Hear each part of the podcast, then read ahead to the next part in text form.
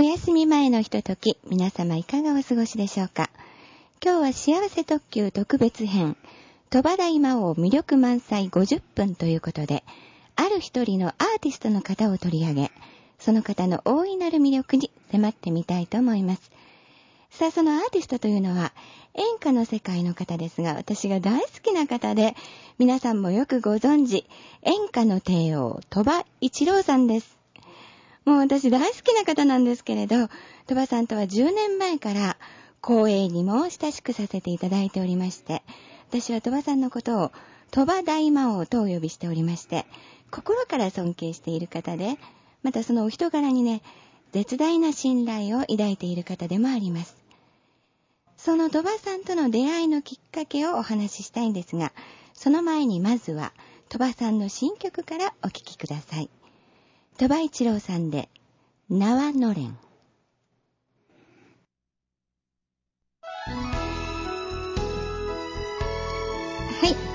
い。縄のれんですね。しっとりとしたいい曲ですね。男同士の絆を歌った曲ということで、これは今とっても好調だそうです。鳥羽さんがおっしゃるには、あの、非常に歌いやすい曲ということですので、皆さんもぜひまたカラオケで歌ってみてください。さ、鳥羽さんとの出会いのきっかけなんですが、今から遡ることちょうど10年前に、大阪の難波の新歌舞伎座で、鳥羽さんと弟の山川豊さんとで兄弟公演が行われていました。それは兄弟船というタイトルで、鳥羽さんご兄弟の自叙伝を舞台化したものだったんですね。今、新歌舞伎座は難波から上本町の方へ移転となりますが、まだ難波の新歌舞伎座として大盛況を極めていたちょうどその頃のことです。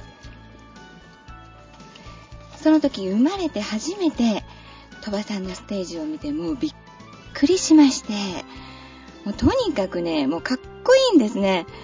それまで見たことのない究極のかっこよさっていうんでしょうか。もう、あ、こういう男性もいたんだなって。まあもう、こんな素敵な人が世の中にいたんだなって、もうこれ決して大げさじゃなく、もう私は驚いてしまいました。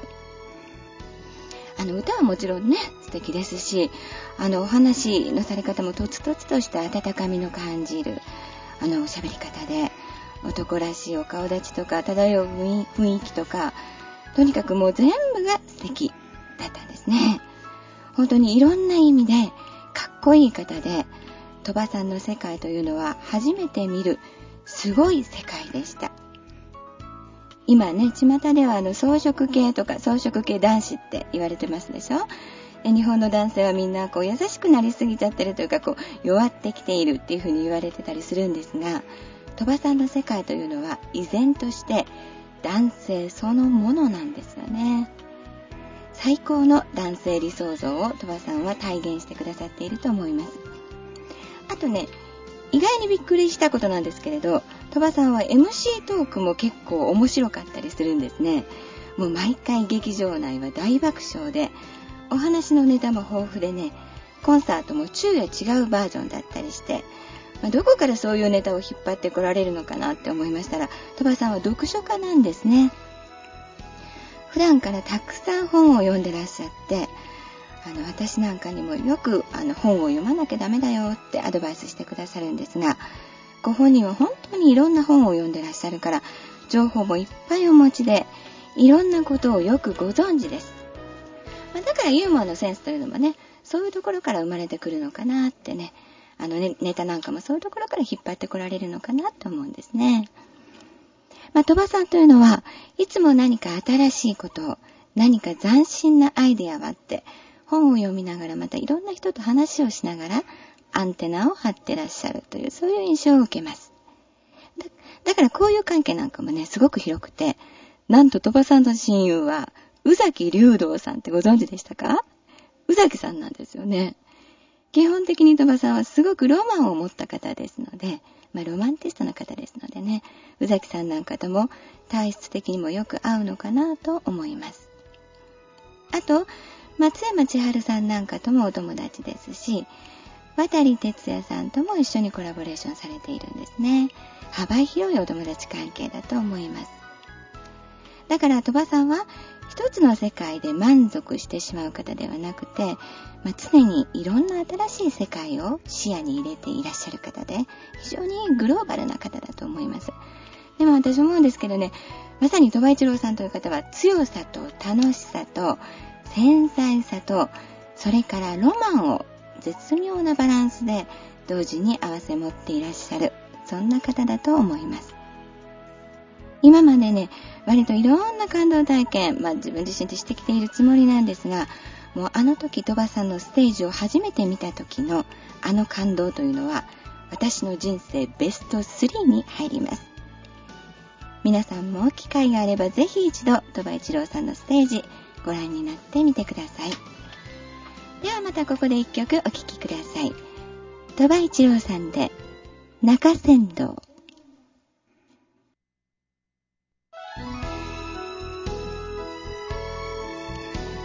はい。この鳥羽さんの中山道も私の大好きな曲です。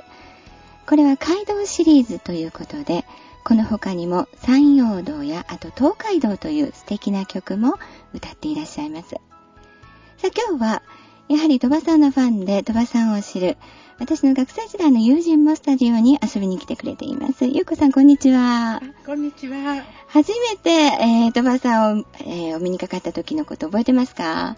もちろん覚えてます。うん、でもね、うんうん、私のあの鳥羽さんのイメージっていうのは、はい、私が自分で掴んだイメージより、うん、実はちゃこちゃんが私が？ええ、うん、あの大学時代に熱に浮かされたように、語ってた鳥羽さんの印象の方がより強烈です。そうですね。えー、浮かされてます、今も。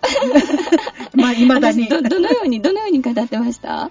えー、何でもおばちゃんと二人で。あ、私の亡くなったおばですね。えー、そうです、えー、おばと一緒に、歌舞伎座ですね、見に行った時ですね。そう言ってましたね。えーでその鳥羽さんの公演を見て、うん、でまあ、生で鳥羽さんの兄弟船の歌を聞いた時の印象を、うん、なんか熱く切々と語っていました。何でもね、うん、その歌われる、うん、あの一節一節一小節一小節に、あの映像が情景が見えるっていうんですね。そうなんですよ。で特に、その兄弟船の、あの最後、雪のすだれをくぐって進む、うん、暑いこの地はよ。親父譲りだぜ、ここの部分でね、うん、なんか、あの、鳥肌が立って、うん、で、感動のあまり涙が出ましたって言ってましたよ。もう本当に感動しました。ね、でね、うん、その、ちゃこちゃんの語る印象があまりにも強烈だったんで、いつの間にか、あの、私が、あの、直に鳥羽さんにお目にかかって、うん、あの得た印象よりも、ちゃこちゃんから聞いたその鳥羽さんの印象が、今ではまるで自分の記憶であるかのような。いつの間にか歌舞伎座を見たような感じ。あの自分の記憶だったように、うん、あの思うぐらい。誤解してしまいそうです。それぐらい熱弁を振るっていました。ええー、もうなんか熱に浮かされたようにね。ね私番組さん、鳥羽さん、鳥羽さんって言ってましたね。本当そうなんですよ、えー、番組の最初でもね、鳥羽さんの魅力について、私が感じる鳥羽さんの魅力をお話しさせていただいたんですけど、えー、本当にその通りで、はい、もう究極的に鳥羽さんはもうかっこいい男性です。えー、もう本当に。はい、うん。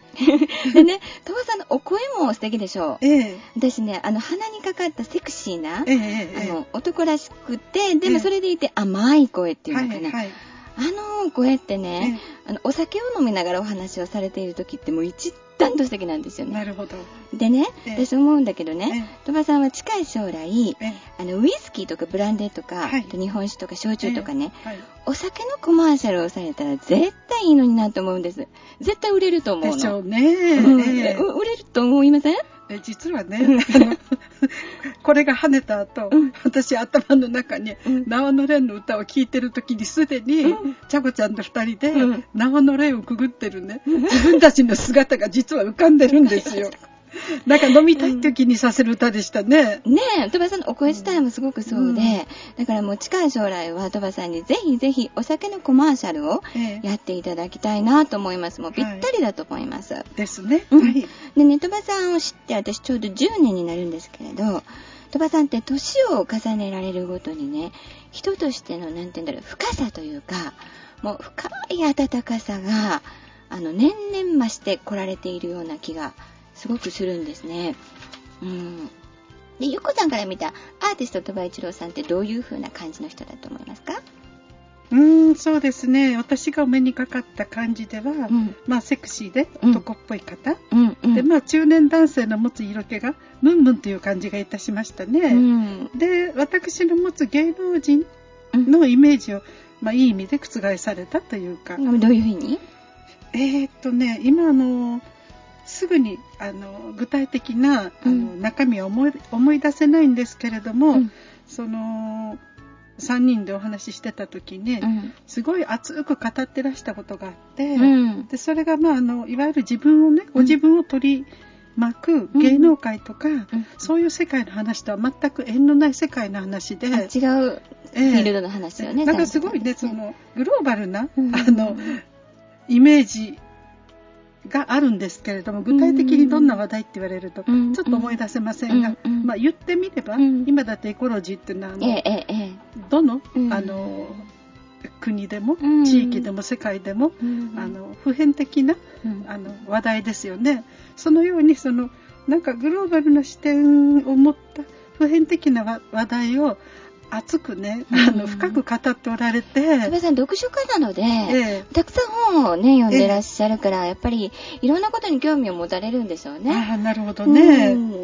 そう思いますね。私ね、鳥羽さんからいただいたね、アドバイスがあるんですけれど、あの、宝物にしている言葉があるんですよ。はい。ね、前私ね、お部屋を引っ越ししようと思ってね、えあの、いろんな物件を見に行ってたんですね。はい。で、一つすごく気に入ったところがあって、え、そこはね、もうすごく環境のいいところで、ベランダを開けるとね、生駒連峰が見えたりしてね。あ素敵ですね。とっても素敵なとこだったのね。そうですか。うん、でもそこに決めようと思ってたんだけど、ところがね、占い師さんがね、はい、そこはね、なんか方角的にダメって言い張ったんですよ。そうですか。うん、なんか風水的にダメってね。でも私すごく気に入ってたお部屋だから、もうどうしようかなと思ってた時に、ちょうど鳥羽さんとお会いする機会があったんですね。で、鳥羽さんにご相談したんです。はい、どうしましょうこう、どうしたらいいですかって。そしたら、はい、その時鳥羽さんはね、こう言ってくださったんです。はい、一番大事なのは、はい、自分がどう感じるかってことだよって。はい。だから人がどう言ったとかね、うん、どこに書いてあったとか、確かに、ね、そういうのじゃなくてね、うんうん、自分自身はそれをどう感じているのか、はい、自分の感覚に聞きなさいって。なるほど。そう言ってくださったんですね。はい、でもそれも私の宝物の言葉で、えーまあもうね、生きているといろんなことに迷うじゃないですか。はいはい、で迷った時はもう必ず、その鳥羽さんが言ってくださった、ええ、一番大事なのは自分がどう感じていること。はい、ね、それが大事だよと。え、それを私ってどう感じてるのかな今って自分に問いかけることにね、してるんです。お鳥羽さんからいただいた、大切にしたい言葉です、これは。いい言葉を頂戴しましたね。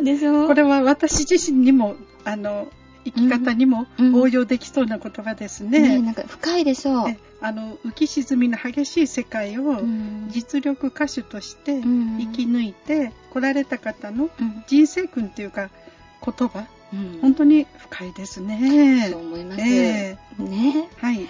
本当嬉しいです。はい。ではまたここで一曲お聴きいただきたいんですが、鳥羽一郎さんのデビュー20周年の時の記念アルバム、紀伊半島の中でこんな優しい曲も歌われています。ステーション。はい、ステーションです。素敵な曲ですね。鳥羽大魔王が歌われると本当に哀愁が漂ってきます。ロマンチックです。はい。さあ、ここでですね、なんと実は今、鳥羽一郎さんご本人にお電話がつながっております。鳥羽さん。あどうも。こんにちは。こんにちは。お忙しいのにお時間をお取りいただきましてありがとうございます。お願いします。よろしくお願いいたします。素敵な歌がかかってますね。好きです。もう大好きです。もう、鳥羽さんの曲全部好きなんですけれど。ありがとうございます。もう今日は感激しております。よろしくお願いいたします。どうぞお願いします。じゃあここで早速なんですが、うん鳥羽大魔王へ直撃インタビューということで、いろいろご質問させていただいてもよろしいでしょうか、はい、大魔王になっちゃったの？大魔王でございます。そうでございますか？はい。はい、よろしいでしょうか？どうぞどうぞ。はい。何でしょうか？はい。では、クエスチョンナンバーワンからいきます。はいはい。はい。今までの人生で、鳥、羽、さんが一番嬉しかったことは何ですか？今までの人生で一番嬉しかったこと？はい、いっぱい言われたと思うんですけど、その中でも特にこれという。難しいね。じゃあベスト3でも、ね、やっぱりあのー、ね、この世界入って紅白に一番最初出た時が一番嬉しかったな。そうですね。うん、そうですね。そうですね。もう大舞台ですもんね。うんはいああ、はい。じゃあ次、どんどん行かせていただきますね。はい、はい。鳥羽さんはコンサートで日本全国に行かれていると思うんですが、うん、どの街が一番好きですか？それはどうしてですか？あ語弊があるからね。もう北の方も好きだし、南の方も好きだし、真ん中も好きだし。みんな好き？はい。そうですか。うん。うんでも、あの、どっちかっつってやっぱり九州の方が仕事が多いかな。あ、そうですね。鳥羽さんのコンサート、九州いっぱいですもんね、はい、いつも。ありますからね。それでね、えー、やっぱ食べ物がうまいよね、九州。そうですね。うん。鳥羽さんは、あの、どういったものをお好きですか？食べ物で。肉よりやっぱり魚系だね。あ、そうですね。あの、後の方のご質問であるんですけれどもね、今お魚が出たので、先にご質問させていただきたいんですが、鳥羽さんはお寿司が大好きだと伺っていますが、ね、あのね、好きというより、あの、手っ取り早くていいんじゃない？あの、早くて。そうですね。健康的ですもんね、それにね、お寿司は。うん、あの、あの、なんかね、待ってられないのよ。もう、ポッと行って、そっと出てくるのが好きなんで。うん、だからね、だらだらだらだら、あの、フランス料理みたいな、ちょっと、ね、あ、コースはもう、だらだらと出てくるのがダメ。ああ。じゃネタの中でね、鳥羽さん、お寿司の、うん、特にお好きなものを3つ教えてください。まず、カツオだな。ああ、はい。うん。小肌。小肌。うん。はい、赤貝。やっぱ2ですね。私もそう思いました。2です。はい。じゃあ次行きます。はい。はい。鳥羽さんはもういつもたくさんプレゼントをコンサートで、あのー、いつもね、ファンの方からもらわれるんですけれども、うん、えー、もらって心に残るプレゼントっていうのはどういうものでしょうか？心に残ったというかね、はい、あの驚いたのがありましたね。長靴っていうのが。え、なんでしょう？それはステージで。長靴をさ、はい。ステージに持ってきてさ、そのままでですか？じゃあ放送せずに。大笑いされたよ。そう、すごい爆笑ですね。えー、それはその場で履いてくださいというリクエストなんでしょうか？いや、なかったけど、ね、なんか、もう、すぐ船に乗り込まないといけない雰囲気。という感じですね。うん。えー、それは鳥羽さんも、ね、驚かれましたね。びっくりしたね。で司会の荒木さんもびっくりされてたんじゃないですか？ねえ。本当に。はい。はいはい、長靴ということですね。じゃあ次は、今一番大事にされているものは何ですか？ということなんですが。あの、ものですか？はい。あ、ものでも人でもいいです。あ人はやっぱり家族でしょうよ。ああ、そうですね。えー、えー、ものは？ものはですね、なんだろうな、今、そんなに大事にしてもの、ん？あんまりないね。鳥羽さんなんか前、あの、えっ、ー、と、プラ、プラモデルだったかな？お船のね、なんか模型とかそういうのたくさんなんかも。もう邪魔くさい。もういっぱいになっちゃってさ、うちもうだって置くとこねえんだもん。あ、そうですか。じゃあ今もう。もう収集はされてないわけですね。はい。あそうですか。はい。はい。じゃあ次です。鳥羽さんは韓国でのコンサートもたくさんされていますが、今、プライベートで一番行ってみたい国はどこでしょうか？もしお休みが、ロングバケーションが取れたなら、鳥羽さんはどこに行ってみたいですか？そうだね。ハワイなんかいいんじゃないの？ああ、いいですね、常夏、のんびりと。ああ、昔は大嫌いだったんだけどね。え、そうなんですか？こんなハワイなんか芸能人が行くのかなと思ってさ、俺、俺、漁船でよく行ったじゃん。はい、はい。それでその、バカンスじゃないから、あ、お仕事ですもんね。いいとこ全然見てなかったのよ。ああ、うん、なんかバス停のさ、えー、なんかあの、汚ね鳩場みたいなさ、そんなとこばっかり、もうで降りなくてすぐ、もう、接岸してすぐ出ちゃうっていう、ね、ああ、時間もね、そうですよね。なんでこんなとこにみんな芸能人が行くのかなと思ってさ。でもやっぱりプライベートで行ったらいいんだよな。ああ、行かれたんですね。ああ、行きました。うん、ああ、そっか。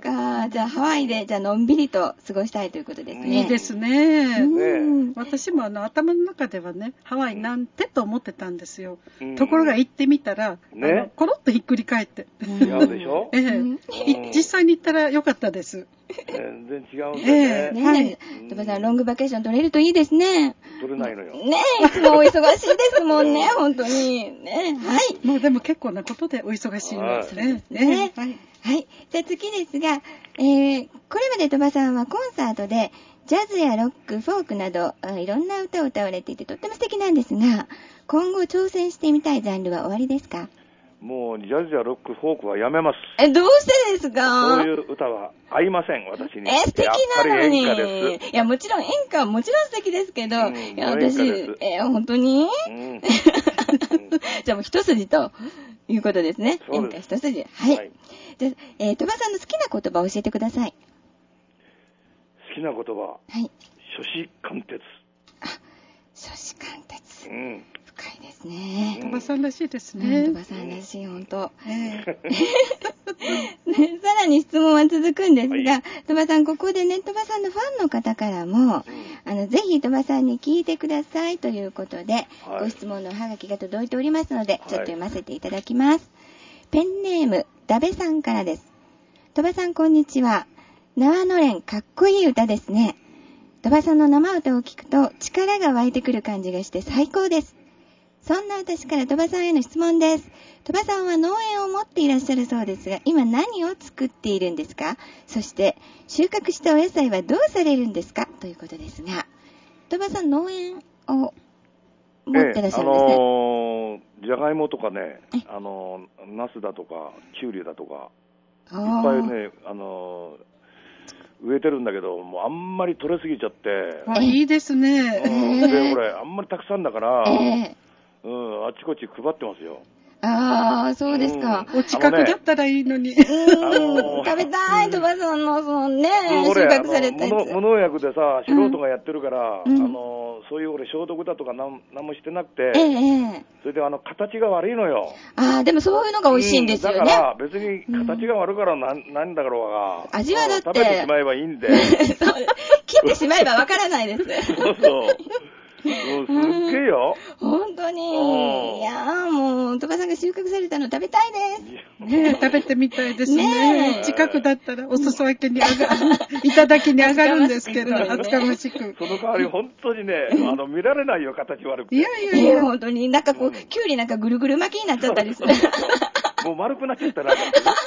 でも珍しくて楽しくていいですね。